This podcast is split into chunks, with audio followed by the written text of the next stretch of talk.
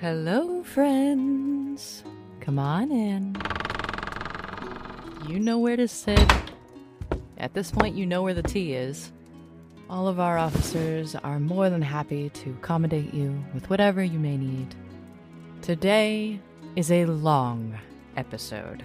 Now, editing these, I could have broken it up into an hour segment and made it two episodes.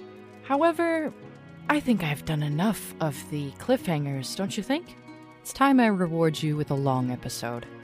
And besides, I have to prepare you for the finale of the season. Before we dive into the story, I would just like to give a shout out to our sponsors, which are Level Up Dice, 10 Quills Dice, and The Crafty Gamer.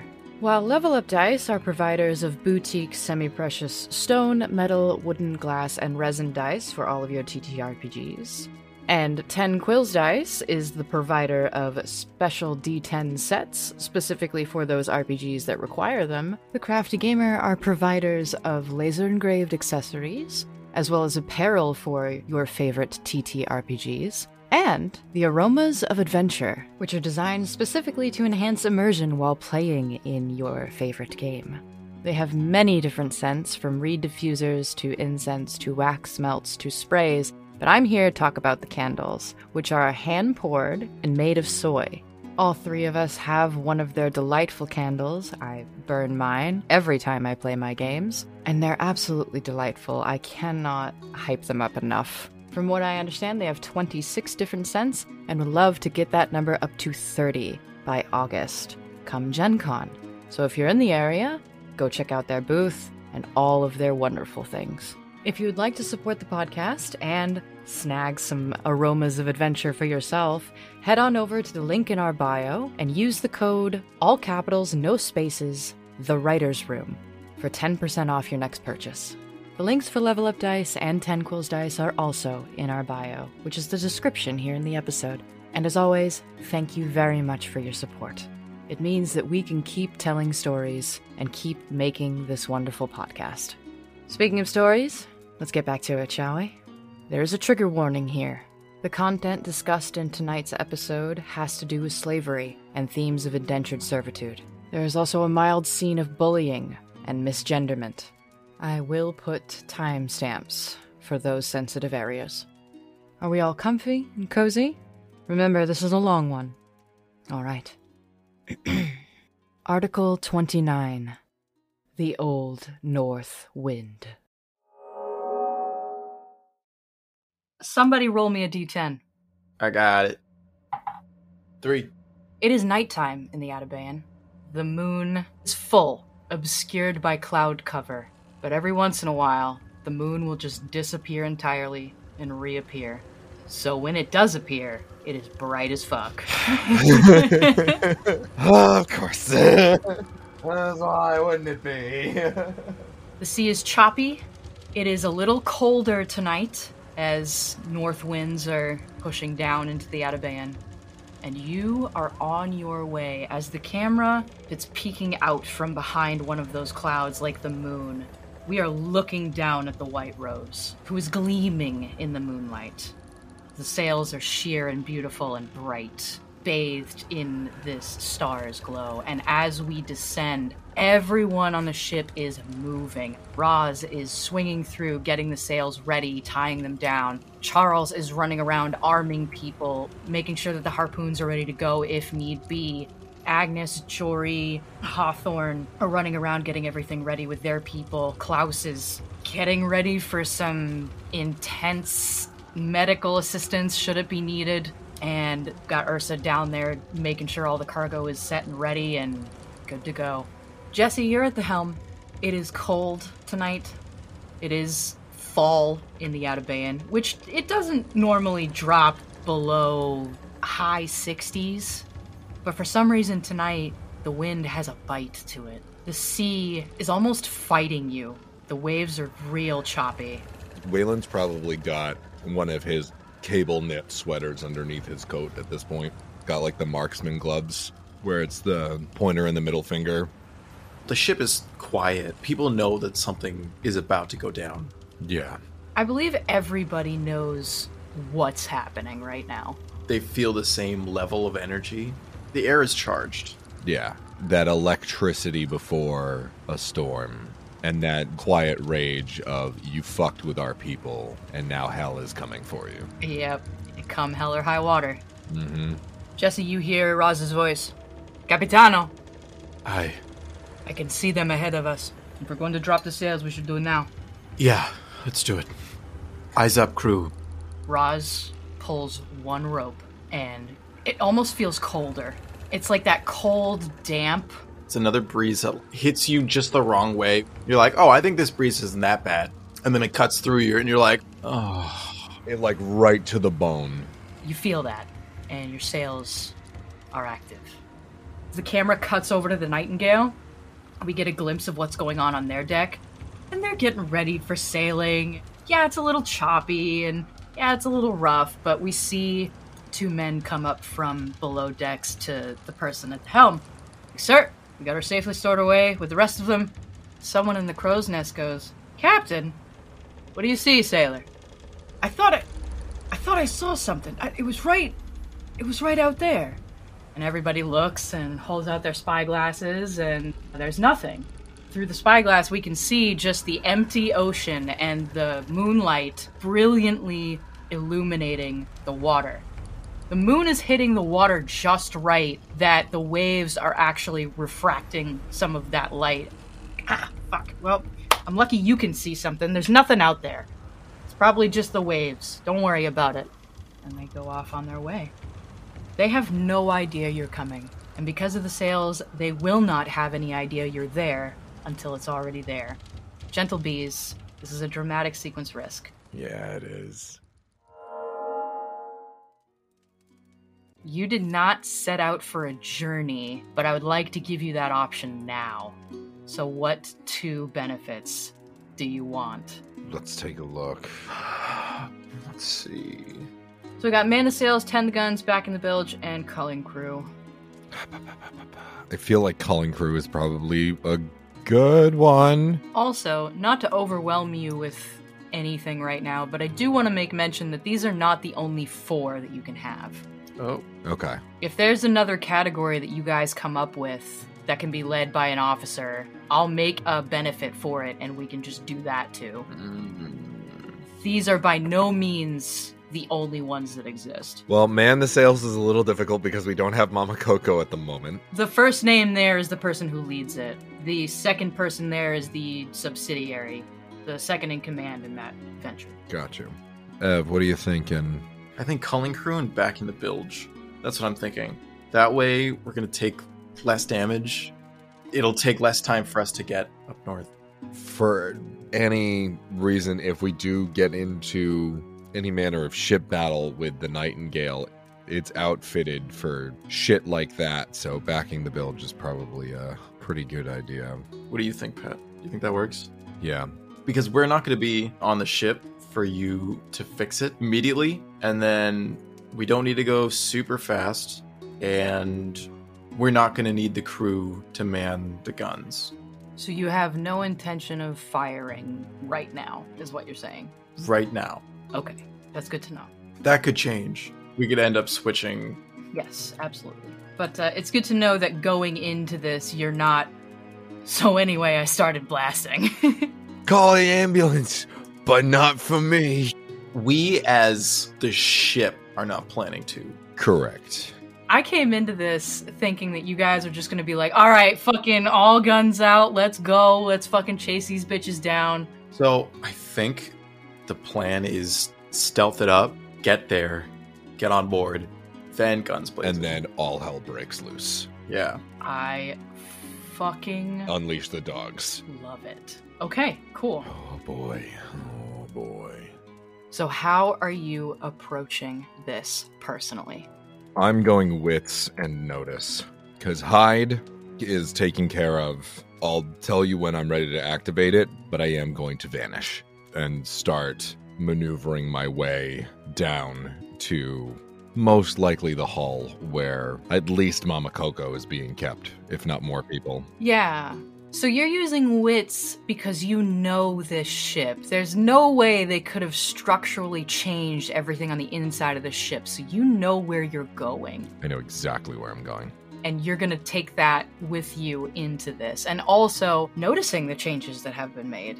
Noticing the changes that have been made, noticing the location of the crew, and because I know the outlay of the ship, I also know where people are most likely to be manned at each point in this vessel, judging by the size of the crew that they have outfitted the ship with. I probably have a good idea, bare minimum, how many people it takes to run this ship. What class is your ship? How big? Let's see, the Nightingale, I imagine, is a Carrack. I could see a brig being outfitted. Yeah, like a brigantine. Yeah. Your guys' ship is a brigantine. And I imagine that the Nightingale might be bigger on the head of it with that knight hood. Yeah, with the javelin. Oh, you know what? A barkentine. A barkentine. It's similar. It's very similar. It's fore and aft rigged. It has a square rigged foremast. It's already outfitted with that spear. Okay. How many guns would you say? Oh, maybe like 20. Yeah? They need to make room for that big giant thing on the front. Oh, that's true. So probably like maybe 12 at most. You traded some of your firepower for that fucking special thing. That's entirely fair. 12 guns, three masts. Perfect. Does Jesse know this ship? I don't think you would. It is a fairly new ATC ship within the year. The Nightingale was Wayland's vessel when he was with the Sea Dogs, so it was primarily around the waters of Avalon. hmm And then you took it across the sea, Yeah. I kept it secret, kept it safe. And then it got stolen a year ago. At least while I was alive, I did. and then that happened, and then I came back. Nope. Frodo didn't keep it secret nor safe. That's very true. He did not. Flat out, like, ignored Gandalf on that. It's like, oh, I got you. Don't worry. There's literally six hours of him putting it in danger, or nine, depending on which ones you watch. So I love that. Take two for flair. Beautiful. Jesse, how are you approaching this? My approach is going to be panache and perform. Oh, okay. Jesse is going to pretend to be crewmates on the Nightingale. Oh, absolutely delightful. I fucking love the callback here of Wayland posing as an ATC officer in your first fucking mission, and you are just switching. Pla- ah, so good. I can't even fucking write this, guys. Actually, I'm going to change perform to convince a couple of reasons. Mm-hmm. Convince everybody that he's part of the crew, like blending in, Mm-hmm. as well as convincing some people to mutiny. Mm. Little two for one. Convince literally is when you're assuring someone you're completely honest with them and they should trust you. Mhm. Okay, I love it. Jesse's gonna grab someone else's coat and someone else's hat and look like a clown for a little bit. Charles actually has a petticoat as his dress blues. Jesse's feeling a little petty tonight, so let's live it up. It's time. Petty in the petticoat. Let's go. Oh god. So yeah, Charles has a, a petticoat and not a tricorn hat. The front of it is sheared off. He'll do the coat. He'll grab a bandana and wrap it around his head. In his quarters, he just has like a junk drawer. Everybody's got a junk drawer. It's a doom box. yeah, he's gonna pull out a pair of glasses that don't have the glass in them. Oh. He's gonna put those on. okay. Like Elliot's Coke bottle lenses. They're not huge. They're like classy. Okay, fan fucking tastic. Incredible. Take two for flair. I sure will. Get all of your dice ready and look at all of your advantages. Grant you extra dice. I don't got much. I got perform for one, and I got panache for three. I got flair for two. Don't forget sea legs. I got sea legs for one. I have seven dice in this pool. That's it. Seven dice so far. We've got three for notice, two for wits, two for flair, seven, and then sea legs is eight. Do we get the Aragos ship advantage, even though we won't be on Rose? That's a good question. Yeah, I don't think so. Yeah. Okay. Once you hop back on and you're doing your ship stuff, then yes. Yeah. I feel like you're about to get like eight danger points. We'll find out. Yeah. That would be really lovely. All right, gentle bees, your goal is to get aboard the Nightingale without being found out and get Mama Coco. Get off bitch back. Alrighty. Get in, get Mama Coco, and maybe get out without any bloodshed. Or do. It's entirely up to you. Once guns are blazing and swords are swinging, we go directly into an action sequence. Your consequences. At Initiative X, the guards will be back to find the cell empty. Where X is two raises after you have freed Mama Coco from the cell. This will alert the rest of the ship, applying pressure to the whole scene, which means it will cost you one extra raise to perform any action once this is activated. Uh oh. If your cover is blown, the Nightingale's crew will execute the captives. Since the Widow's Veil is active, you only have this one dramatic sequence to do this. Whether it's you deactivate the sails and reveal yourselves to the Nightingale, or you deal with the Widow herself. It's entirely up to you. But after this, there will be an action sequence. If the rose is spotted, they will fire upon it at point blank range, dealing two critical hits. But since you've chosen backing the bilge, it will only deal one. So there's that. Good on ya. And there have been some drastic changes made to the interior of the ship. Oh no. Opportunities? There's an ally among the enemy. Oh. Activating this reveals a turncoat among the ATC that you can possibly get to your side. It's the guy with the coat that's inside out. that guy. Hmm. Turncoat. Another opportunity is that obviously Mama Coco was not the only one held captive. Activating this gains you more information on the ATC's overall goals via this new NPC.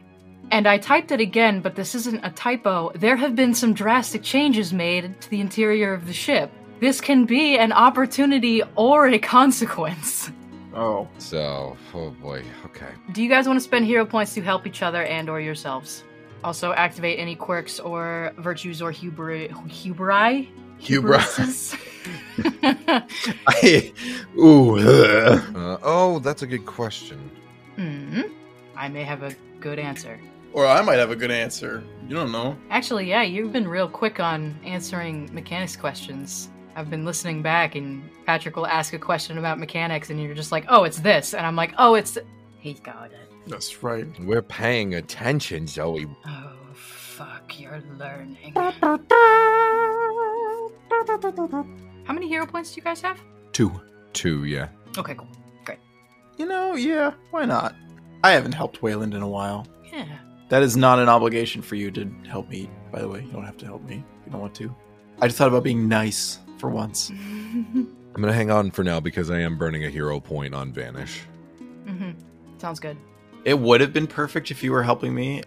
Convince me.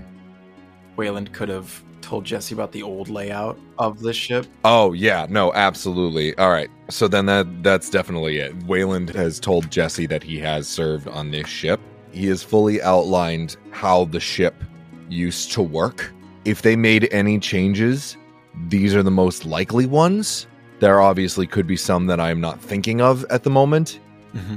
This is going to be our ingress into the lower levels of the ship. This is how we're going to avoid. This is where everybody is usually posted up, depending on the amount of people on their crew, etc., etc. Has laid out the plan for our infiltration team. I want that five minute scene because it is very interesting that you know the exact layout of the ship, Wayland. Yeah. It's you, the captain, Charles, and Agnes in the captain's quarters with the map out and everything. And Charles looks at you after a while, Wayland, and says, So, how'd you know the inside of the ship so well? Wayland looks to Charles and stares for a long moment before turning his gaze back to the table. Funniest thing about the Sea Dogs, a lot of the time they um, they'll recruit from pirates. It's not something that Queen Elaine wants the rest of the country or her allies to know about, seeing as they have a bit of an interesting stance on piracy as a whole. Back to the matter is I I was a sea dog. I served on the Nightingale. Charles shares a look with Agnes, and then they both look at the captain to see if this is news to you too. Uh, I mean, I didn't hear this before. I never asked specifically what you did before. It wasn't bad. There are um, a number of good folk in the Avalonian Navy. Not gonna lie, it was part of the reason I was very nervous when I heard that Queen Elaine and Bonaventura were at odds with each other. Got a bit of an affinity for both. Agnes and Charles share a nod. Uh, they both understand fully what that means. And then Agnes speaks up. But we're not fighting sea dogs, No, so why do they have your ship? If it is your ship. I served on it. Why does the ATC have your ship? That is an excellent question and one I am keen to find out. Right, all I need to know is if we're gonna keep it or not. And she gives you a knowing look. Wayland's eyebrows shoot to the sky. It's a really great ship, I'm not going to lie. He gets a bit more serious. Once we get Mama Coco, I have a plan. It requires her cooperation to get that ship under our control with the help of Captain Ogway. Charles and Agnes grow quiet and contemplative. Charles is stroking his beard, and Agnes stares off into space. But I think it'll work, and I think it would give us a great advantage going against the Sangdaris. At the same time, they both look at each other, come to some sort of silent agreement, nod their heads, and Charles looks up at you, Wayland, and says, Well, I'd much rather have the bastard on our side. I've spoken to him one on one when we were dealing with the widow. And I think there's a part of his nature I can appeal to. Sure. If we have the Nightingale on our side when we're going to rescue Kazat, that makes those odds significantly better. Agreed. Captain? I mean, I want that ship. Agnes nods her head and said, All right, I won't sink it then. Thank you, Agnes. However, let me be clear. Firing some cannonballs and getting it closer to Theos isn't a bad idea. Charles looks down at the weapon in his hand and looks up at you. We could all use a close encounter with our Maker every once in a while, just to remind us of our mortality. Aye? Hmm. Jesse shrugs. Holy? Good one, sir. For the love of God. And all.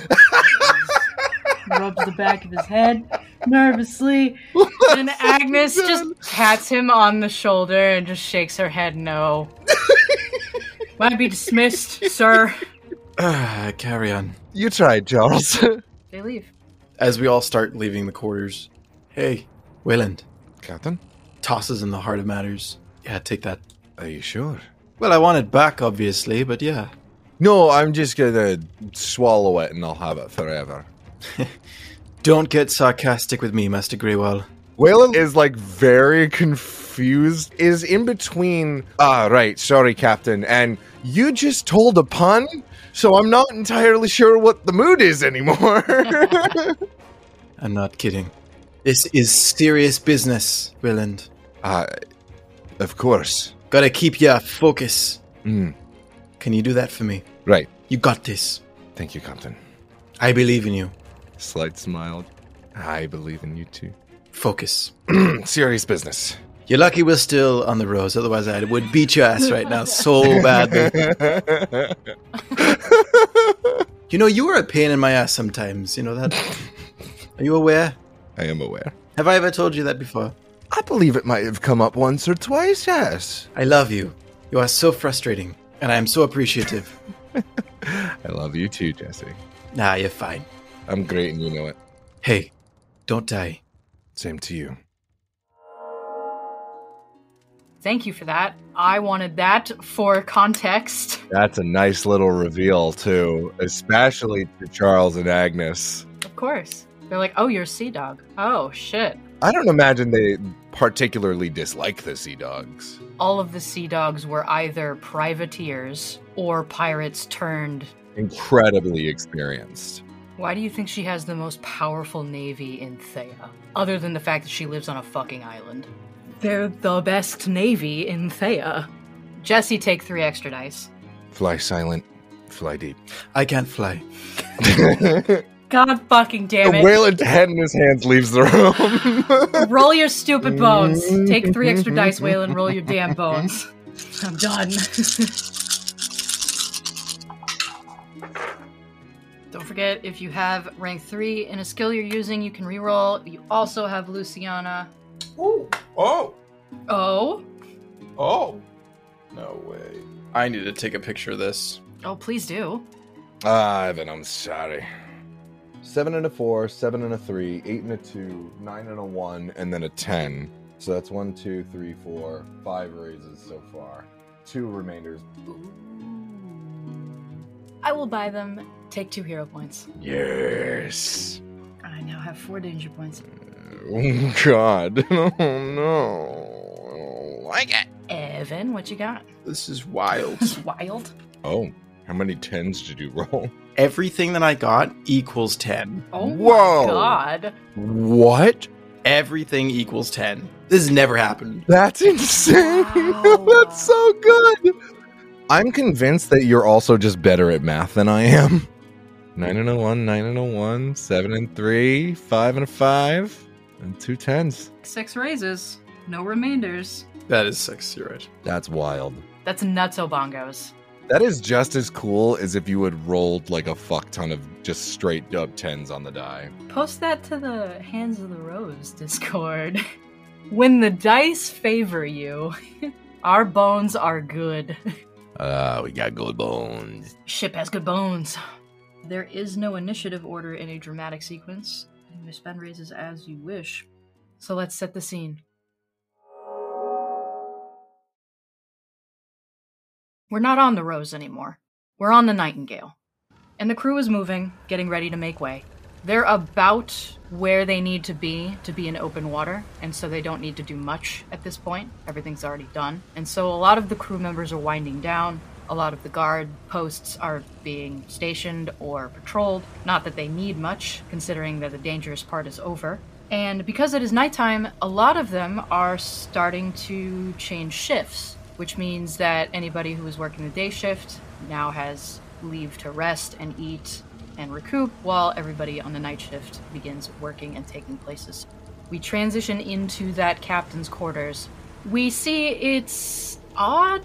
There are some things that are out of place or hidden. There is very clearly a painting of something hanging up on a mantle, and you can see the outline of it, but the painting that's hanging there is a lot smaller. It's very funny. There's like the shadow of the larger painting that used to be there. Everything in here doesn't really have an inherent purpose. It's a lot of knickknacks, and there's a lot, a lot of iron in this room. Iron trinkets, iron lanterns. The desk has iron corner caps. The bed has iron posts on it. Everything in here is iron. So it's very drab. Sitting at his desk, which is lit by lanterns all along the wall, is the captain, and he's going through a manifest. And we can just barely see what the manifest is. It's definitely written in a different language. It's not Old Thayan. It's written in Avalonian, which is totally not Gaelic. The camera can't read it, but there are some subtitles that come up that say 152 pounds of flour, 176 pounds of rice. It's all food items. Uh, There's a knock at the door, someone comes in, they speak in Gaelic to each other, which the subtitles pick up as Sir, we're ready to make way. We are now in open water, shift changes are happening, and would like to be relieved of my duty. And the captain relieves him and he walks out. We are walking on top deck, and then we are heading below deck, and we walk past a set of larger windows in the back. They walk past those windows, go into their quarters. We see the shadow of three forms at the window. And these windows are able to be opened. They open from the bottom. And we see Wayland, and we see Charles, and we see Jesse sneak in. Now, Charles doesn't look any different. If anything, he has more weapons on him. But he blends right the fuck in with this crew. Jesse, you're wearing Charles's petticoat, so you would be acting as an officer. because only officers wear that nice coat, especially on an ATC vessel because they're pompous assholes. In Wayland, I imagine you're dressed to be spy. I don't think you have Grayla with you. No, Wayland has left his coat behind as well. He is currently wearing their tabard, sash wrapped around, but everything kept very close to the body. Has a cross bandolier of pistols, all secured tightly, ready to be pulled out at a moment's notice. He's got three daggers on each side, boots laced up all the way, full freedom of movement, and making his form as small as possible. Perfect. Agnes has gotten you onto the ship. She can get you out, but you're gonna have to jump in the water, unless the Rose is right alongside you. For clarification, Hawthorne has the helm right now, since obviously Mama Coco has been captured and Charles is with you.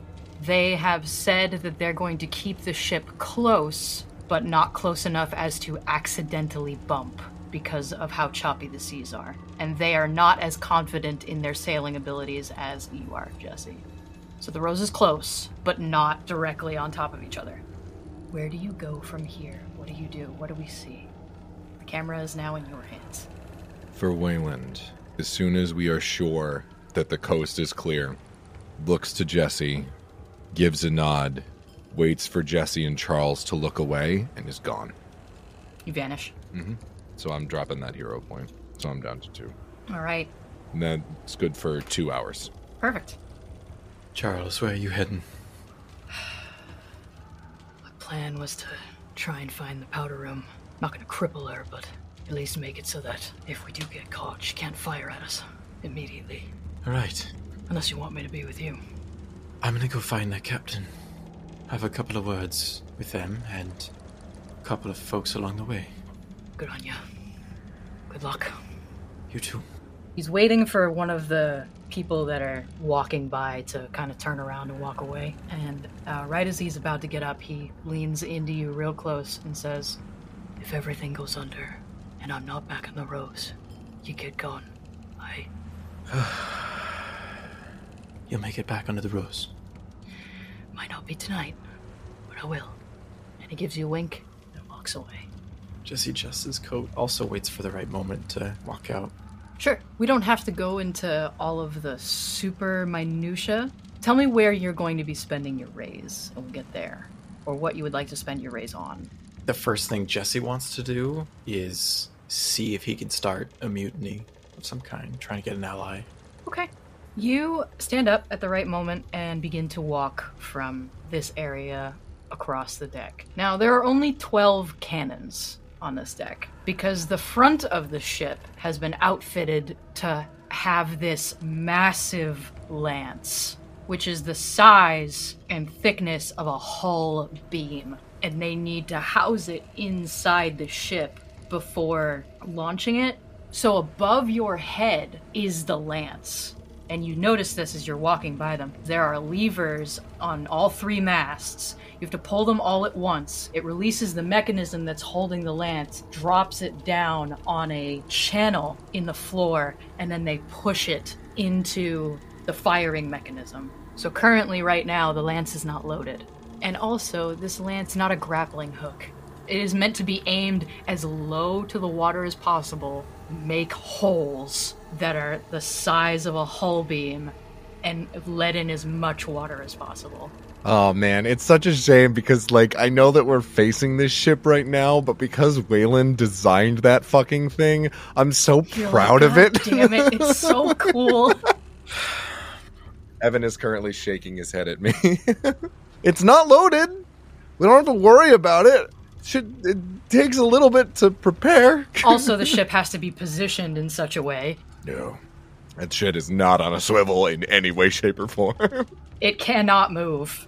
So you walk by that and go down to the third deck. This is where the berths are. This is where the hammocks are. This is where the galley is. It's very busy down here. And as you step down, because you're wearing that petticoat, some people stop what they're doing and they salute you because you are wearing an officer's coat. And sure as shit, the galley is right to your left. And food is being served as the shift change is happening. Show me what you're doing there. Oh yeah, Jesse's gonna go over and get some food. He hasn't eaten Just he's just like thinks to himself, you know, Boots, I appreciate you, but not tonight. You go up, and the galley is not anything like yours. It is. It's way too. Clean. Yeah. Everything has its place, and you go up to the pass, and he doesn't even look at you. He doesn't regard you at all. Just slides you over one of the metal tin bowls with a spoon in it. And it could be porridge, it could be gruel, whatever you want to call it, but it's definitely like an oatmeal texture, and it's not warm. Right on the edge of being cold. So he didn't even look at me at all. He didn't even look at you at all. Nope. Pardon me. Chef looks up. You notice that one of his eyes is completely white, and there's a huge scar over it. And then he turns his head fully to the side. I suppose I can pardon you just this one time. just kidding, sir. Enjoy the meal. and then goes back to work. Where'd that scar come from? What's that you say, sir? And he leans closer into the pass. Gotta speak up a little bit. I hard of hearing on that side. Where'd that scar come from? Oh, me eye. Felt like asking tonight. Yeah. He looks at the rest of the chefs and the cooks, and by the way, it's busy. It's fucking busy back here. Like, there's a lot of mouths to feed, so they're constantly working. And he leans in. Uh, well, sir, it's a long story, but uh, my wife gave it to me. I deserved it. Don't we always? we sure do, don't we? As he slaps the pass twice, you notice that there are scars. They're very faint, very old.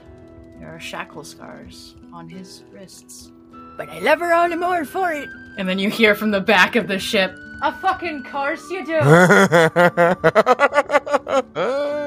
Just he smiles and nods, grabs his plate of his plate of redacted, and walks, sits down next to just a group of sailors.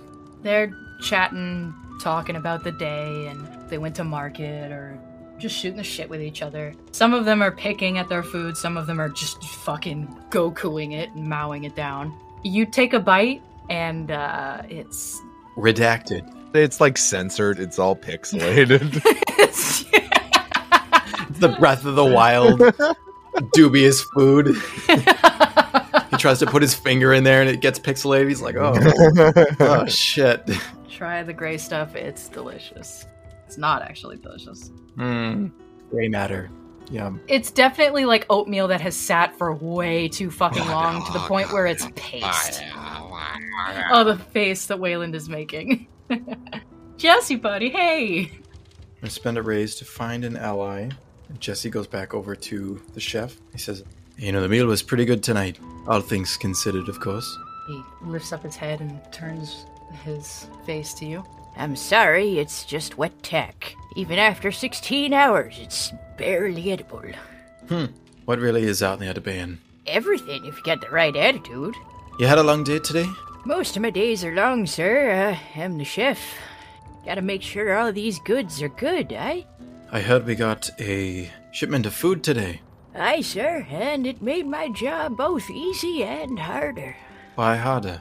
He looks to the back and people are clearing down. The shift change has happened and he feels like he's comfortable enough to sit and chat. So he sits down at the pass in a small stool that he kicks out from under the table, starts cleaning his hands on a dirty rag that's attached to his hip, pulls out a mug and a small flask and offers it to you. Should I get bit to the old draft, sir? Thank you very much. Take a slurp. It's whiskey, but it's not the best. Slightly watered down. In some cases, that's really good whiskey. in some cases. Here, not so much. It's mediocre at best. He takes it and pours half of it into his cup. He takes a big swig and looks you and says, Well, sir, I don't mean to bore you with the details of my job, but uh, I gotta check and make sure that the food is not spoiled or rotten, and that we don't got any critters. Don't need no stowaways on this ship, sir. And then I gotta preserve it. And that's no easy task, mind you. Whenever we get new food, we get a shipment of salt that's equal or greater than the amount of food we actually got. And then we gotta coat everything in salt, sir. The fish, the meat, the fruit, the vegetables, everything. Gotta make sure that it stays good and ripe at sea. And what we don't put in salt, we dunk in vinegar. Hmm. takes a drink of whiskey. And then, sir, once all the food's put away and stored right and proper, we gotta start making meal plans. I don't know about you, sir, but there's a lot of special diets going around here. Uh, let's see, there's gluten free, there's dairy free, there's sugar free. A Couple of people can't have peanuts, a couple of people can't have walnuts. It's, uh, honestly, it's a bit dangerous being a chef here. If you feed someone the wrong thing, you, you could kill them.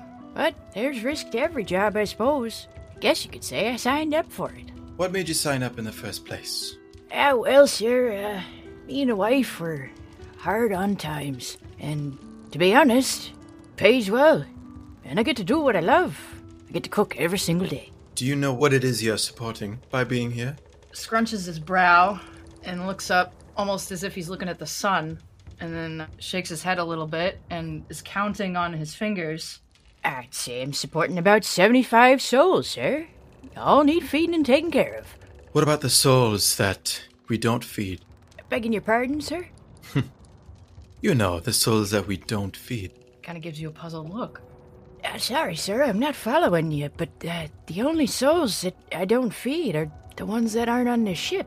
The livestock, He blinks at you several times. the animals. Ah, no, sir, I feed them too. In fact, their food is the one that isn't preserved. It's got to be kept fresh. Otherwise, I might get kicked by a goat. What's your name, friend? Malloy, sir. M A L L O Y? Yep. Malloy. Not the animals, not the pigs and the cattle, the horses. The pirates. He looks even more confused. What's that you say, sir? He looks back to the pass. There's not too many people, except his wife. And then he leans in a little closer. You said pirates, right? Sir, there ain't no pirate. Are we under attack? No. It is they who are under attack. Ah, I'm sorry, sir, I'm not following you. What are you saying? What do pirates do, Malloy? It depends on who you ask, sir. Well, I'm asking you. Well, sir, nobody's really asked my opinion for anything other than food. Well, allow me to be the first. Well, the pirates got it right, don't they? What makes you say that? They can do what they want. Ah, freedom. That's right. Freedom to cook whatever they want, whenever they want to, however they want to. I think the pirates got it right. What does freedom taste like to you? I wouldn't know, sir. But boy, it sounds delicious. So good that one might die for it, just to get a taste. Hmm. There are those of the Atabean that are a blight to all that we do. I know too well what you're talking about. Starts off small, one little piece here. You don't catch it in time, spread through the whole crop, killing everything, strangling all the roots. Aye, And it doesn't just stop in the food, it seeps into the ground till the very land itself is barren, and nothing good can come of it. we do what we do to clean the Atabean of this rot. There is no freedom for pirates. Not when the ATC is around. But I digress. He looks back at his wife, who, by the way, has been eavesdropping in on this conversation. And she comes up close, looks you dead in the eye, Jesse. Just so as you know, we signed up on this ship under a different captain. Wasn't until recently that things started to change for the worse. Remind me the name again. Who was your captain before? Captain Flint. Fuck. Ah, That is a transition if I've ever heard one. Wayland, what are you doing? Wayland is currently a lion in the brush and is stalking around corners, checking every single movement, plotting his route, making sure they're checking every single time one of the crew comes by, timing it out to the moment and figuring out exactly it's like, all right, when are they fully around the other side of the corner? and then mirroring their movements as they continue forward further into the hall. How many decks are there on the Nightingale? I've already established that there has to be at least four. How many decks are in a barkentine? That's a good question. I think there's five. Okay. I think there is storage for where they keep extra ammo for the lance, Mm. or where they would normally keep extra ammo for the lance. If it was specifically compartment for the lance, it's not very big. It's not meant to house people. It is meant to store and grab. As you go down there, I'm going to use the drastic changes as a consequence here. And I don't know if this makes you angry or impressed or not. Someone has decided to mess with the system on the Lance. They've made it better. Interesting. In what way? So remember how I said there's that channel that catches the one that's hanging? That channel can open up, and a pulley system brings the lance from beneath and sets it. So that one that's hanging is just for show. It's fully automated. What you needed before was you need three people to hold the levers, and you need at least three more people to help you slide the lance in and actually fire it. Now you only need those three people to open up the gullet. There's that slight moment of pause. It's a fascinating solution. I wouldn't have initially thought of that. However, I like what they've developed here. Followed immediately by who was the fucker that outdeveloped me? That person was very clever, and what was once a flat surface is now an angled surface, and each of the lances is stacked on top of each other so that one rolls in and then the second one rolls in and then the third one rolls in. It's a belt fed system now. That's beautiful. And I want to wring the neck of whoever designed it, but I also want to break their brain. I want to kill you, and I also want to kiss you. I don't know which one to do first. realizing that such a drastic change has been made, and realizing that the structure of this room has changed, they start to realize to fit all of this, has the floor been dropped down? Yes, the hull has been made smaller. Interesting. Which means that the room below wouldn't necessarily serve as much of a purpose anymore for storage unless, and I'm going to spend a raise on there have been drastic changes made to this ship. Okay, so you go down into the bilge, which, when you captained it, was where you put all your cargo. You had a brig. Every ship has a brig. It's been made significantly smaller and more cramped, more uncomfortable to be in. Yep. Mmm. Yeah, I hate that. They're evil. Mm-hmm. There's some cruelty in the ATC, obviously. They're keeping slaves. Absolutely. Like, yeah, that's how this works. And you go down there.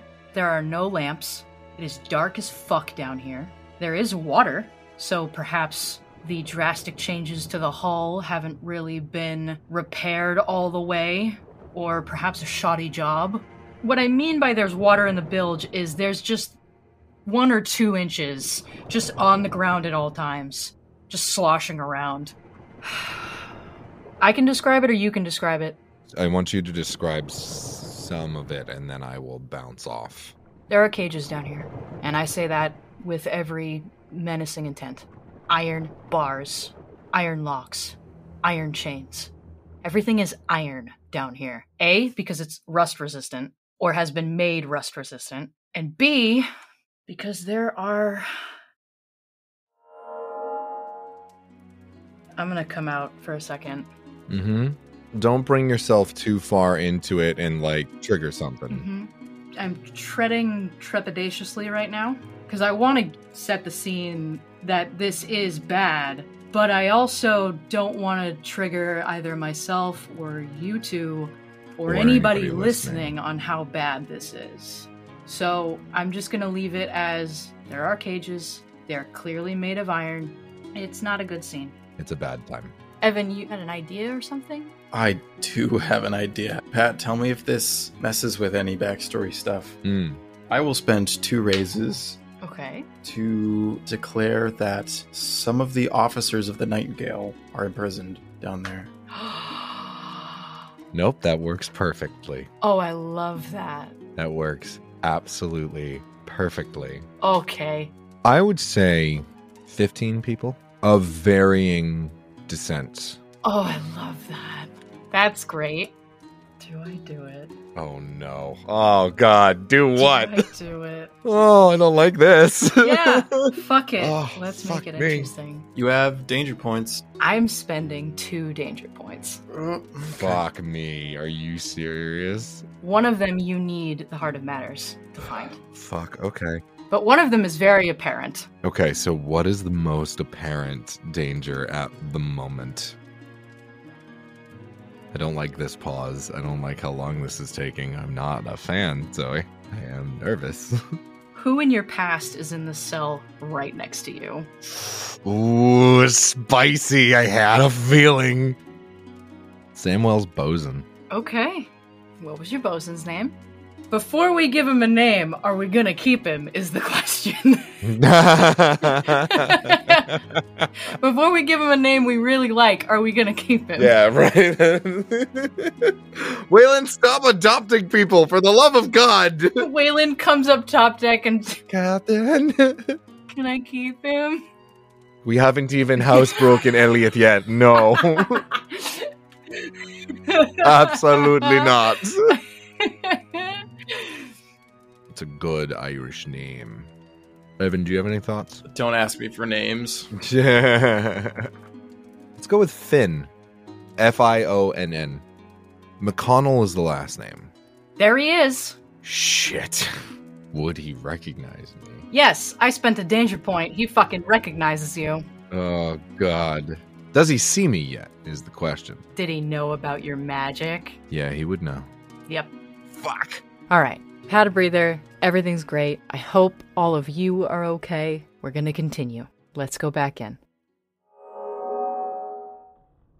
Patrick, describe for me where Mama Coco is and what she's doing right now. To the far left, in the front corner, is Mama Coco. She doesn't look bad, per se.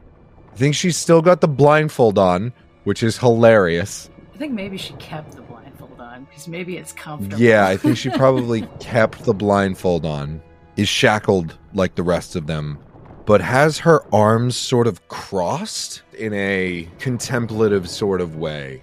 Her face is calm, and she's thinking.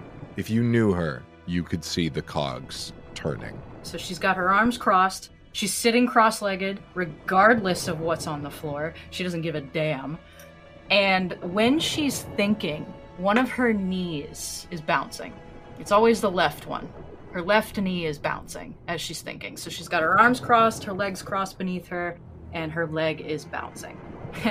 There's a difference between the annoyed bounce and the thinking bounce. Mm-hmm. it's very funny. I do the exact same thing.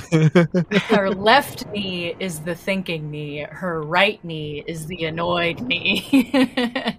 Wayland, Mama Coco's in that cage. Across from Mama Coco, next to you currently, is Fionn McConnell, your ex bosun. In the rest of the cages are around 15 or so people. And by the way, there aren't 15 cages. They're kind of crammed together. As I said, this is not a good scene. You don't recognize most of them, but you do recognize some of them as being a part of the old Nightingale crew. So something feels off down here as well.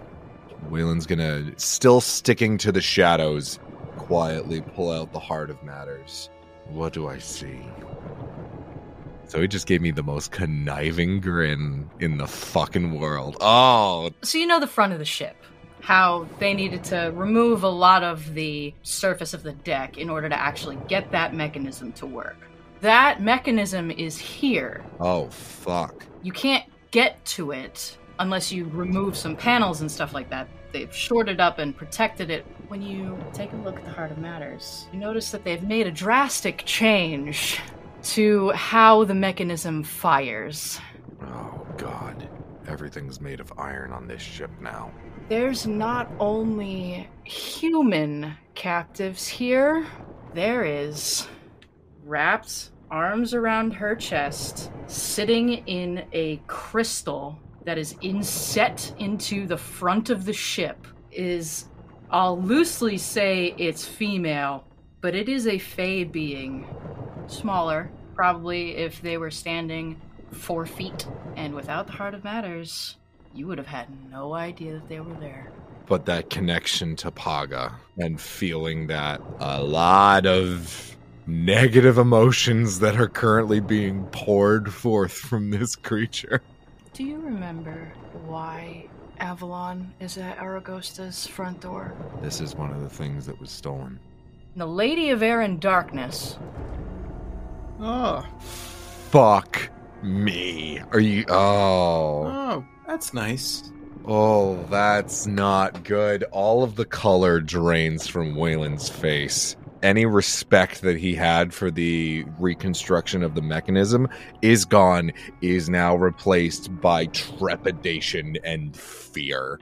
And also deep seated hatred for what is happening at the moment. We see the camera switch over to that pink filter so that we can see what's going on, and we see this Fey being encased in a crystal, and the camera is at the other end, and it's fast panning into Wayland's face. Fuck. Jesse. Jesse, you were having a conversation with Malloy's wife about Samwell? All Flinty. No relation to a Samuel. The very same. How'd you know him? Hmm. An old friend of mine. It's a damn shame what happened to him. My condolences on your friend. Ooh, interesting. Why do you say that? You know of the things he's done for this great company of ours. She snorts and spits on the floor. Begging your pardon if I'm speaking out of turn, but fuck the company. You do know who we're talking about here, aye? Same Samuel Flint, who kidnapped handfuls upon handfuls of pirates and branded them as traitors against the ATC. Oh, aye. He's done some terrible things in the name of Avalon. And the ATC were none the wiser, were they? And all the injustice he made right and all the lives he saved are thankful for that, even though they'll never know. A fall from grace, I suppose. A bad hand, says I. Jesse's eye twitches. We all do things we're not proud of and that we regret for the good of others. Is that so? Like what? You ever told a lie, sir, to save someone pain?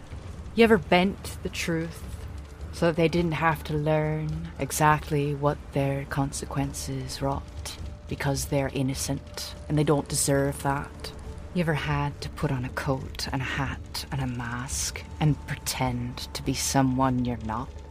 And hide your true intentions from those who might seek to undo you? What is your name? Madrigal Malloy, sir. Well, if it isn't a pleasure to meet the both of you. You gonna spend any more raises here? You found allies. If you spend an extra raise here, they will then be in on the plan and actively aid you when shit goes down. Or if ship doesn't go down. Yeah, it's been a raise. Alright, you now have the Malloys on your side. I like them. Do you have any other friends that feel the same way? Perhaps. Now she understands your meaning. Now you see the light in her eyes kind of glint as she completely understands the situation. As a matter of fact, the shipwright might want to see you, sir. And who might they be and where could I find them? Well, their quarters are right down that way. She points, and it's one of the quarters that you passed in the main mast. Clarence. Oh, yeah. And their name's Clarence. Find all the people you know who want to get off the ship. I'll get to it. Is there a sign? Just keep an eye on the starboard side of the ship. In fact, you can't miss it. Right then. To keep you informed, there are souls on this ship in which you do not feed. Both of them share a look. And in that look, there is a lot of emotion because the cook is a very straightforward individual and it hurts their heart to hear that there are people on this ship that aren't being taken care of and fed. He had no idea that they were there. And in Madrigal's eyes, there is a fire. She clenches in her jaw, and both of them look at you at the same time Well, carry on the both of you. they both give you a nod and continue to tear down the kitchen. Jesse immediately turns and heads down the hall towards the shipwright's room. Okay. Wayland, we're gonna transition over to you for a little bit. Yeah, that sounds good. I have ideas. Wayland, uh, That was French, so you're aware. that was French for you're fucked. Mm-hmm.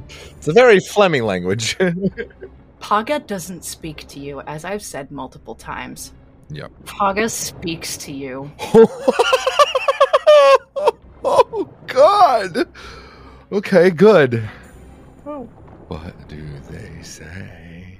Paga speaks to you. And when I mean speaks to you, you don't hear it in your head as a telepathic thing. You feel it in your being, in your soul. You feel these words and the impact that they have. They say, The incivility. Ah! The impertinence.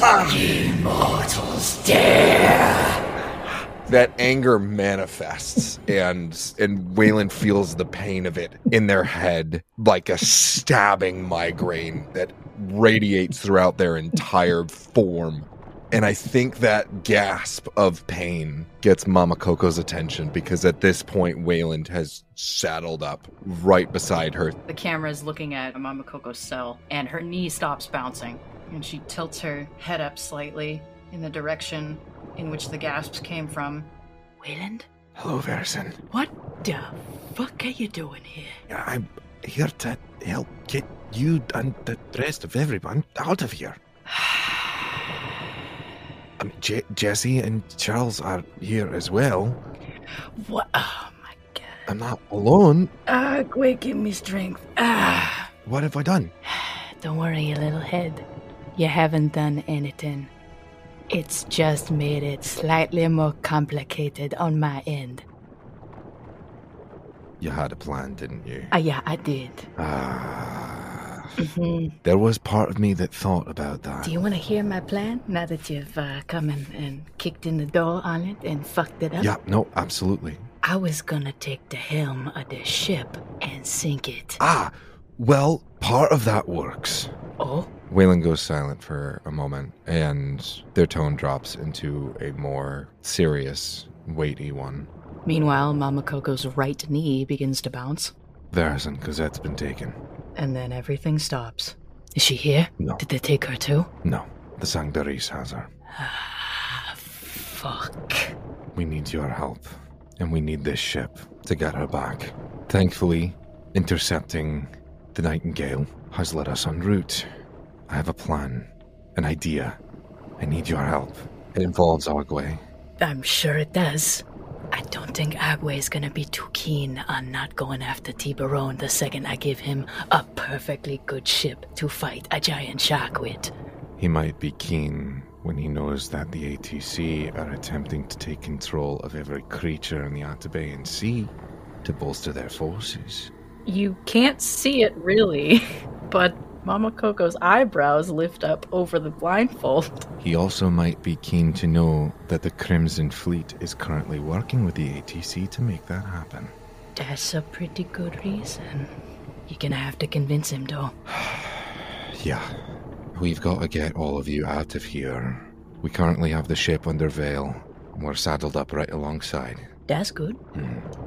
So, um, have you, mm, there is uh, one slight uh, kink in plan. was that? Well, I didn't really realize it until we got here. Um, there is. That's when you hear footsteps quickly coming down towards you and muttered speech. Shit. We'll talk later. Yeah, absolutely. I'm sticking to the shadows. Kick some ass if you can. I always kick ass.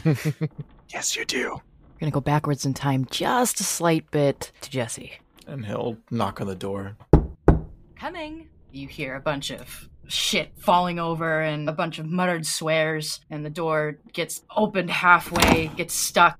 Son of a. Slams it shut, and you hear a bunch of metallic clinking and. Ah, ah. yes? I'm looking for a Clarence. It's Clarice, sir. Apologies. C L A R I C. Mhm. Couple of friends and I are staging a party tonight. A party? Yes. What kind of party, sir? The theme is freedom. Is that like the safe word? Uh, no, the Malloys. I spoke with them. Told me they had a friend who was less than favorable of the ATC. Uh huh. You got two seconds. Can we, uh, it's just, I'm talking. I'm. S- Evan's face right now. Just befuddled. Jesse takes a couple steps in.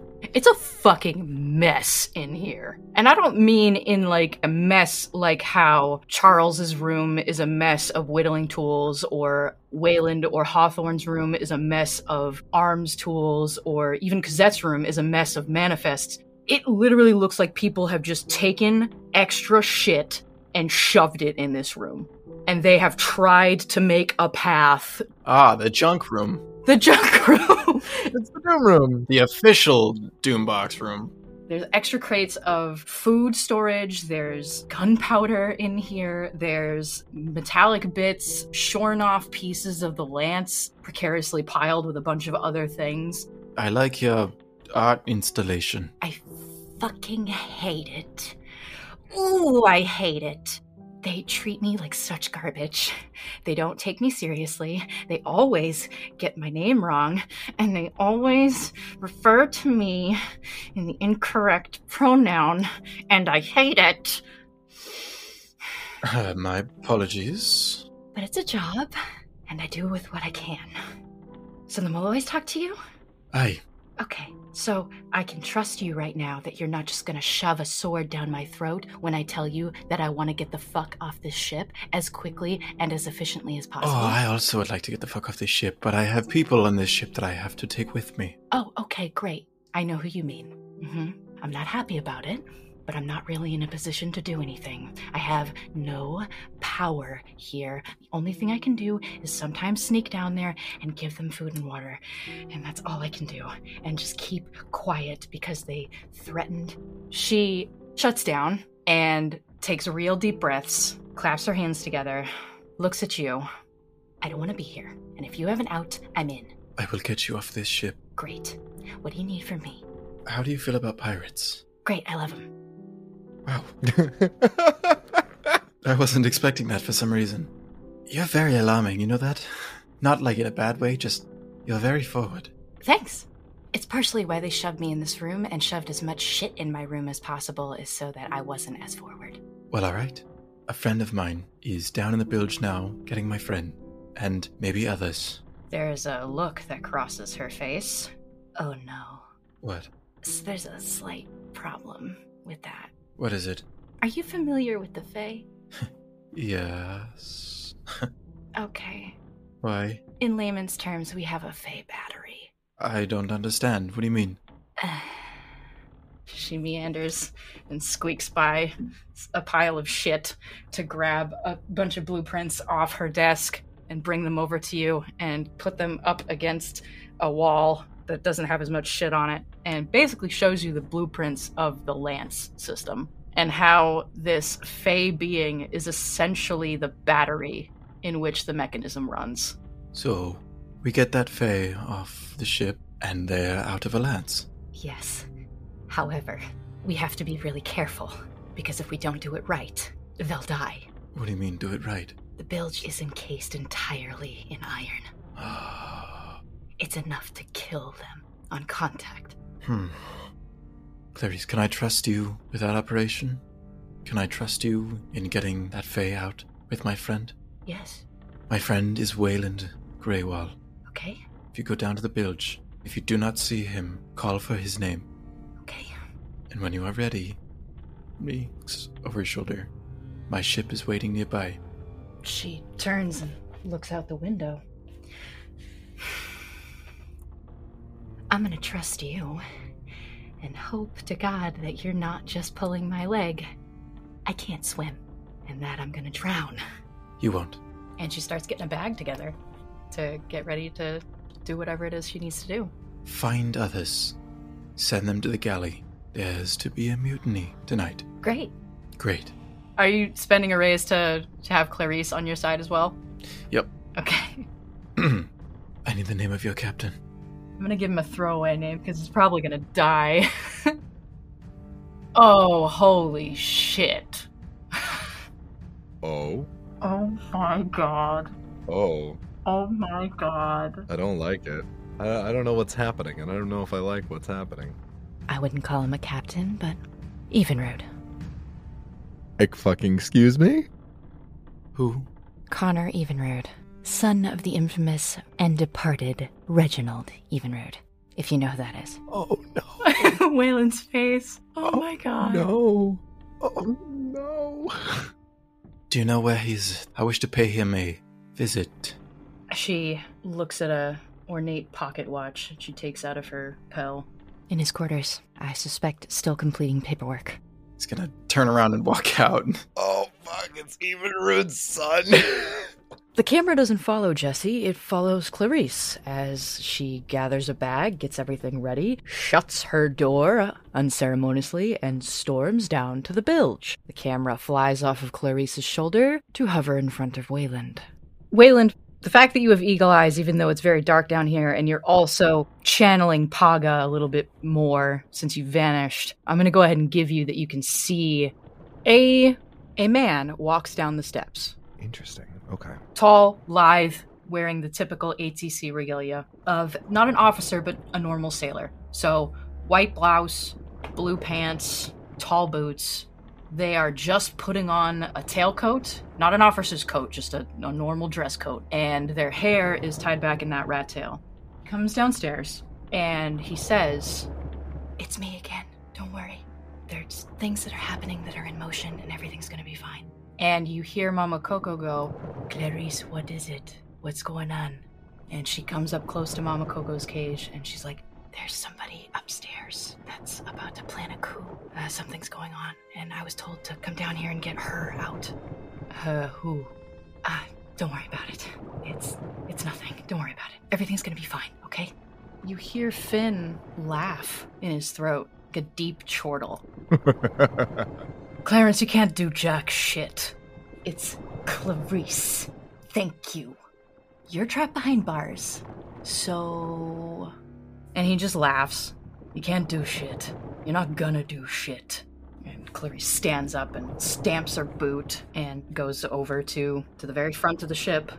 To anyone else, she's just touching random planks. To you, Wayland, you don't need the Heart of Matters to see anymore because Paga is just here I am. There is no way I'm not gonna unsee this. Especially since I'm currently channeling my fucking sorcery. Yeah, she is systematically unseating this crystal from the wall, and she's being very careful about it. There's a certain sequence that she's performing, and she's doing it very precise and trying really hard to make sure that she's doing it in the proper way. I'm gonna spend a danger point here. Okay. Fionn leans up against the bars and sticks his face kind of in them and says, Oh, Clarence, you're doing a terrible job over there. If only a man were here to do that job. Hey, yo. Yep, Yeah. I am establishing that he is going to rile Clarice up to the point where she makes a mistake. I. Your bosun was a dick, by the way. Yeah. Very clearly. I'm gonna spend a raise to do this. I don't know what it would be towards. hmm His face is pressed up against the bars, right? Mm-hmm. He feels the point of a blade right underneath his chin. It slowly pushes, so he's forced to look at the ceiling. I'd be quiet if I were you, McConnell. Samuel? Is that you? Not anymore. What do you mean, not anymore? Samuel Flint's been long dead, friend. Trust me on that. Was McConnell superstitious? I will 100%. If I need to spend another raise to say that, absolutely. No, you don't need to spend another raise to say that, because this is going to be part of that raise. I want to know if McConnell was extremely superstitious and had a deep seated fear of maybe ghosts. Absolutely. Okay. Especially retribution from said spirits. Okay. He freezes. That's what I thought. So you're gonna be quiet, and you're gonna let this fine young lady do her job. Understood. Yes, sir. Good. Now, where do they keep the keys to these blasted cages? I've got him, sir. Do you now? I do. I like to sit in here sometimes. You know how it is. oh, McConnell, you have no idea what's coming for you, do you? No, sir. You know what happened to me, McConnell? You, you died. Aye, and far worse after. Is it the devil, sir? No, No. the unseelie have me now. Oh, God. So you're going to let Clarice free my lady of air and darkness. And then you're going to let every single one of these people out of here. Or you will find yourself bound to the darkness, as I have been. Aye, sir. Are we understood? Yes, sir. Right away, sir. There's a good lad. As soon as the blade is removed, he fumbles with the keys, unlocks his own cell, and begins to unlock everything. I am gonna charge you a raise for Yeah, that. a hundred percent. Yeah. As he looks down, the only thing he catches a glimpse of is just a wisp of shadow. Not even Wayland's form, just the edges of the mantle fading back into the darkness. He has an iron trinket around his neck that he is just clutching. he begins unlocking all the cells and all of the manacles and unlocks Mama Coco's cell and she takes her time and stands up and she doesn't take the blindfold off. I imagine that you come up next to her. Oh, those improv classes really help. I'm gonna need you to get me to the helm. That I can do. I don't know this ship. You're gonna have to be my eyes, Wayland. I think I can manage that, Mama Coco. How's Clarice doing? Are you asking how is Clarice doing in her job or how is Clarice doing emotionally? Well, the answer is yes. so my idea is thus. Mhm. The moment that she has the crystal free, the moment that I am sure that the Lady of Air and Darkness is out of harm's way, my idea is to spend a hero point on Mend Ship, where the mechanism is. Oh. Because they did a shoddy ass job, and I want to fuck the way that this thing functions. Oh, I love that idea because I've dropped such a small detail of like, they did a shoddy job, but it works. And you're like, oh, they did a shoddy job, did they? So I'm just gonna fix their shoddy job, which is gonna fuck up everything else. Gonna fuck the mechanism entirely. yes. Oh my god, that's that's good. Good job. Good. Good job, you. Thank you. Well done, you. Yeah, thank you. The crystal wasn't a solid thing. It was like a glass case that once you flipped all the switches, basically, it opens and cold air, sub zero temperature air leaks out of this crystal. And immediately frost starts to form and break the glass. Clarice takes her coat that she didn't put on, wraps it around this person, and pulls them out. As soon as it gets wrapped around, there is a sheet of frost all around the coat. And you can hear the crunch as she cradles the body to her chest and begins to move out of the bilge. And then you mend the ship. Yeah. So, the way that I think that this would work is because I am activating another sorcery, I think this drops the mantle of Vanish. I think this brings me back into attention. Mm-hmm. Absolutely. And because it brings me back into attention, would the Lady of Air and Darkness recognize Paga's energy? The Lady of Air and Darkness is currently unconscious for all intents and purposes. Okay. Imagine that Clarice notices my presence. Clarice notices that you pop out of nowhere, looks at you. I'm a friend. It's okay. You both look at each other. She blinks a couple of times. Hi, Hello, sir, appearing out of nowhere. I'm Wayland. Ah, you were the gentleman I was told about. Oh, I'm Clarice. I'm Wayland Greywall. Pleasure to meet J- Jesse. Yeah, that'll do it. Oh, yes. That's his name, if that wasn't immediately. Um, are you? It seems like you're on board with getting off board. Oh, I'm helping. Much appreciated, and thank you. Mm-hmm. Thank you. It's the least I could do since I was the one who put her here. She looks you dead in the eyes and she is not happy saying that. Ah, I understand. You created the mechanism. Yeah, this is all mine. I'm not sad to see it go. You get the sense that she did not have a choice in the matter. that there's something that the ATC probably used against her in order for this to happen. Well, minus what was being used as the battery, we'll talk. How many raises do you have? I have two left, and I have one hero point left as well. I am also going to start guiding the rest of everybody, and I am going to spend a hero point, Okay. or both of them if need be. Sorry, raises, or both if need be. Once we sort of get everybody out of the cages, I imagine Fionn is sort of a shaking mess. Oh, Fionn is, uh, Fionn's not doing well. So I'm gonna say he has like this hundred yard stare. Hear me out on this. I'm pulling out a dagger and I'm gonna hold it right up in front of his face. Hello, Fionn. I don't want any trouble, sir. Well, you won't have trouble until you wake up. And I'm gonna bash the side of his head with the butt of the dagger and I'm gonna knock him right the hell out. and I'm going to lock him in the cage. Yep. Uh, he's now locked in the cage. For real this time, not for fakesies. Not by choice. All right. Bit of a change of plans from your current situation. Our ship is currently veiled off the starboard side. Once we give the signal, we are taking over this ship, and it is going to be under our control. And I'm gonna start handing out daggers. And I'm gonna hand out two pistols to the most competent looking individuals. Sure. Clarice speaks up. We're supposed to meet in the galley. We are supposed to meet in the galley. Thank you. You're welcome. Her teeth are chattering, by the way. Oh, is there a safe place to keep her? No, Shit. not on this ship. Not anymore. All right. Wayland stares for a long moment. Clarice, I can take her off your No. hands. You will not. Okay. What can I do for you right now? I deserve this. Yes, but we do need you alive for this, and I don't want you freezing to death. Oh, I'll be alive. Okay. Don't worry about me.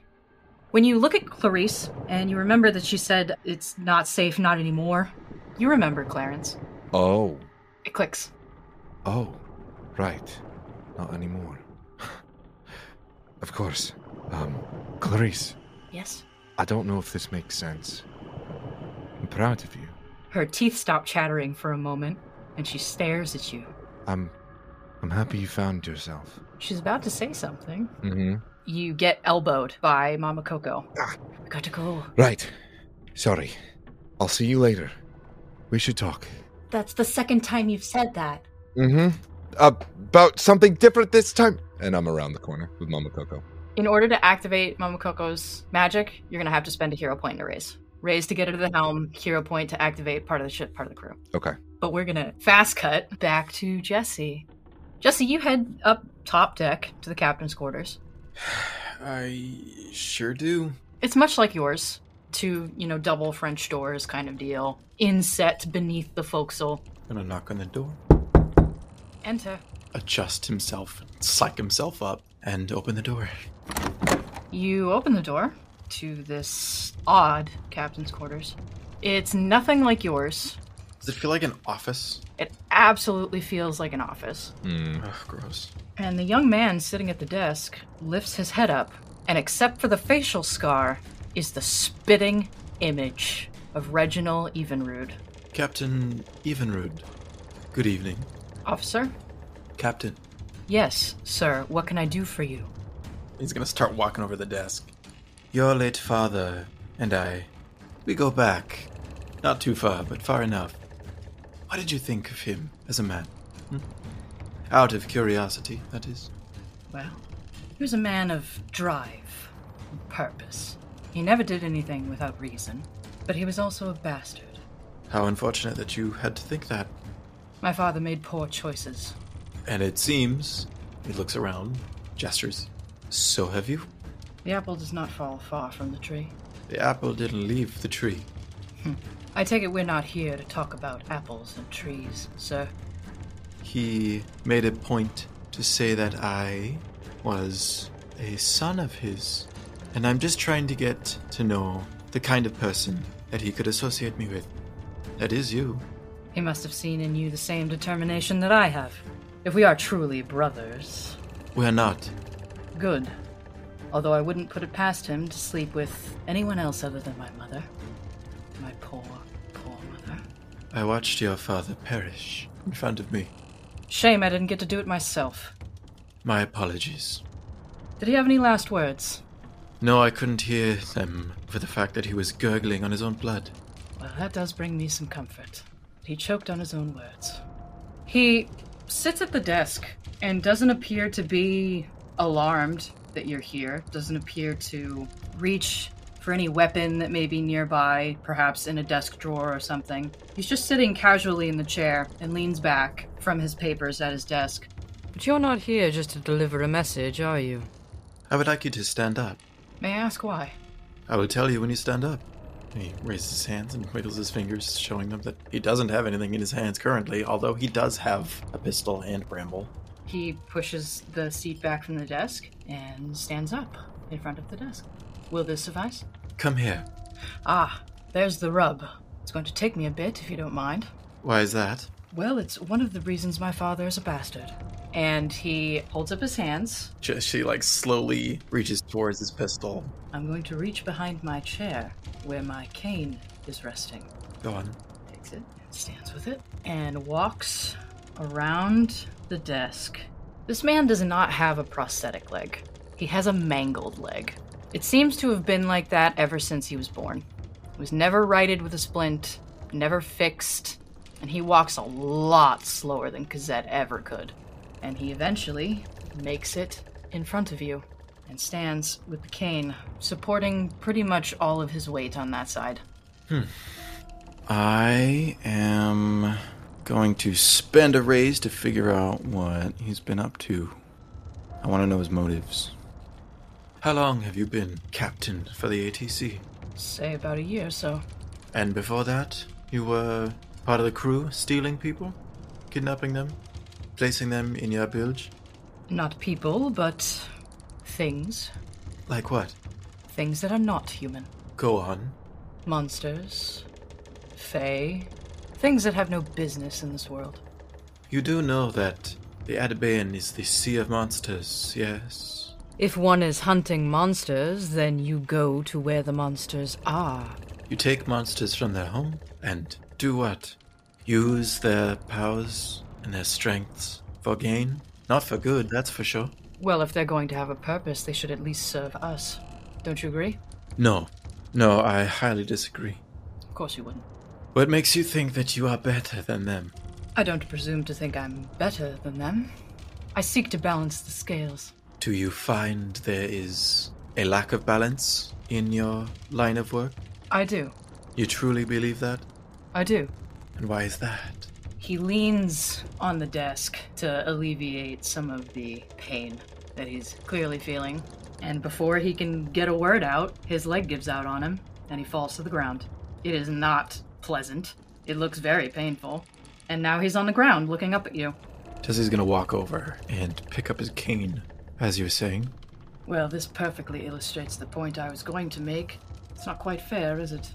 Life is not fair. Why do you think I'm here? But what if you could make it fair? Hmm? That is what I'm doing. And that is what I'm doing.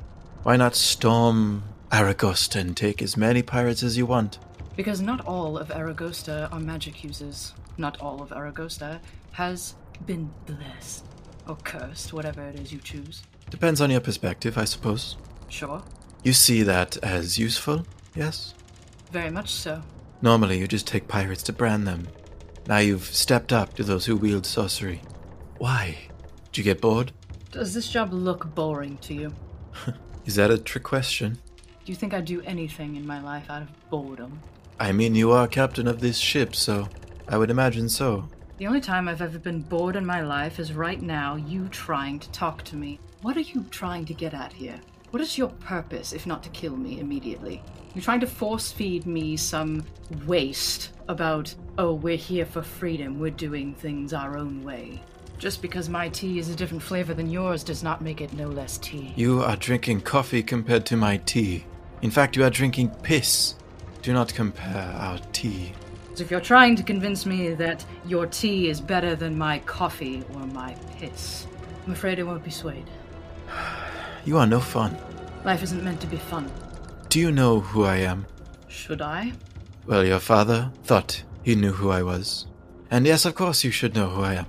Well, then, by all means, introduce yourself, sir, so that I may know you better. And I will tell you before you die.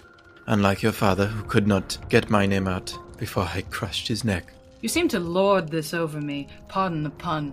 For what, exactly? What are you trying to get out of me for that? You think I'm going to go, oh no, you've killed my father. How dare you, you scoundrel? I'm glad he's dead.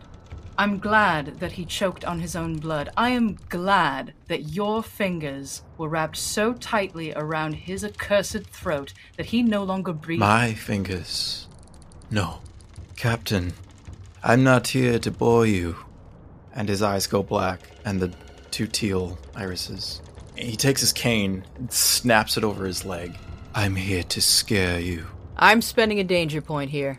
Jesse, while there is an action sequence going on, you're going to be rolling your own separate risk because you need to take control of your body again. Oh no. I am going to be rolling you as Jonah. Oh no.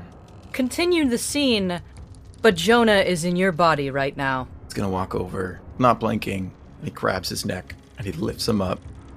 by name is Jesse Nkansa. You would be wise to remember that when you go see the devil. His head turns and just slowly begins to crack his neck under his hand. Wayland, you get Mama Coco to the helm. Get everybody off the ship. Right. Now. Right. I am instantly moving. As you run down the deck, do you turn and look at Mama Coco at all? Yeah, I'm eventually gonna be back because I have to talk to Agwe. She touches the helm, and you watch as her head kind of tilts back, and all of a sudden the blindfold is soaking from the inside, as if it's just been laid on two puddles and is slowly seeping with water. And it leaks down her face. There's a shift, not only in her demeanor, but the whole ship lurches as if it's taking a breath.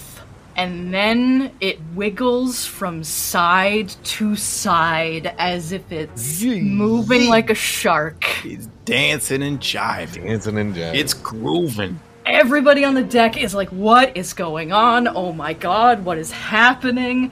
Jesse, in the captain's quarters, you hear the creak of this ship as it begins to be alive.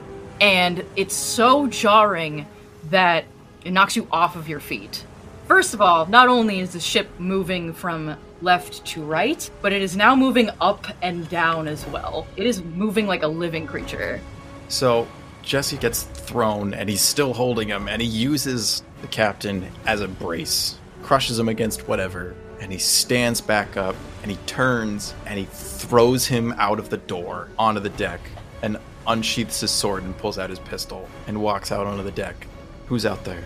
Well, currently, there's a bunch of people out there of the crew of the Nightingale who are all knocked off their feet or are clinging to a mast for dear life or whatever. Wayland is out there. Mama Coco is out there, however, she's being controlled by Captain Agwe right now. And all of the people that you've spoken with are on the top deck, waiting at the starboard side. Jesse's eyes are still black and teal, and he turns to them.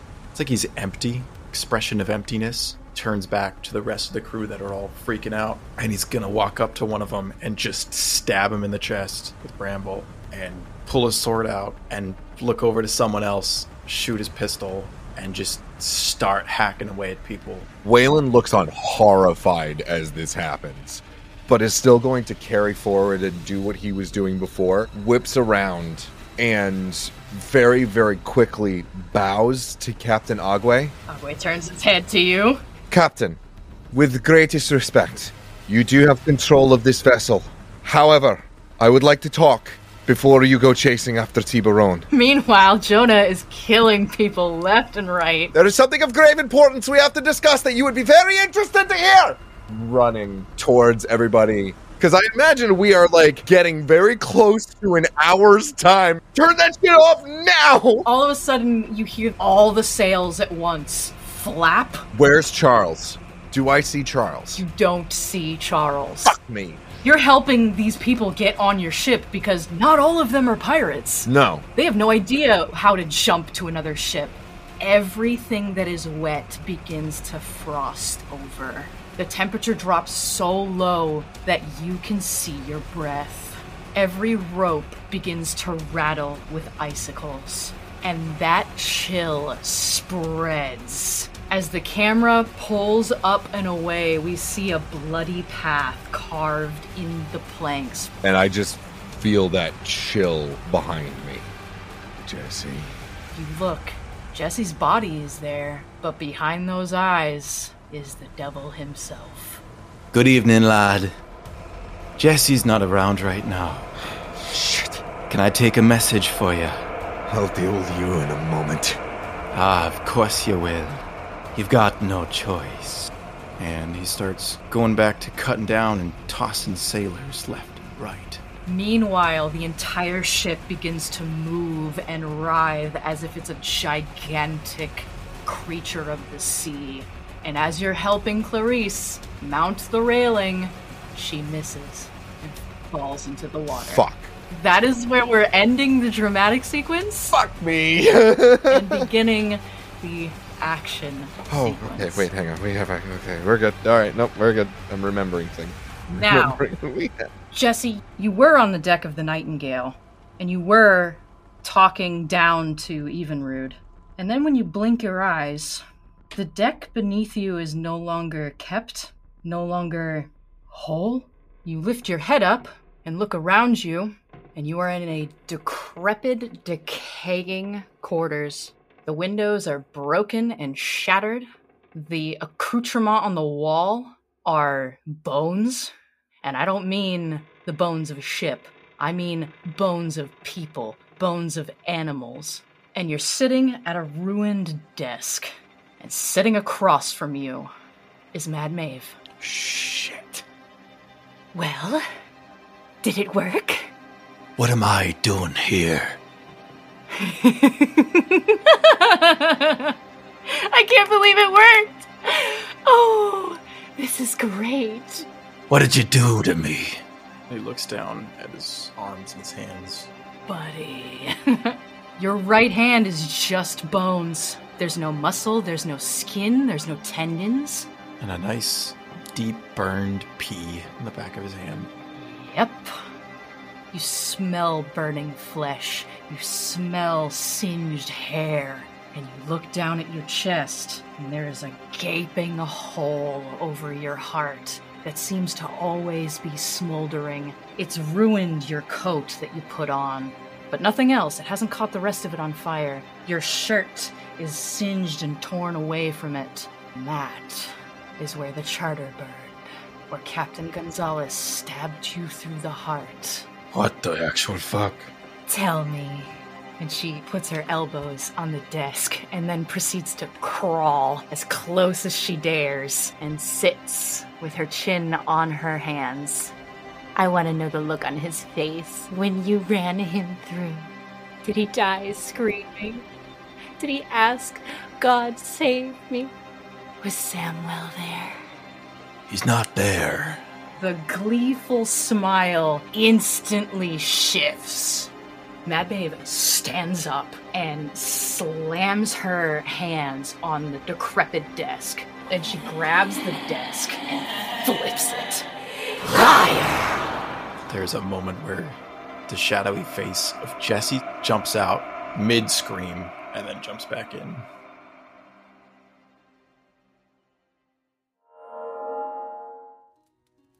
Oh, I know. I know. I apologize for misleading you. Of course, there had to be a cliffhanger here. Otherwise, the article would have lasted probably three hours. And let's face it, we like things in smaller chunks. I hope the extended article was worth it. The next time we'll be doing it is for the finale. Anyway, until next time, friends. Remember that power tends to corrupt if not kept in check. And be safe and well.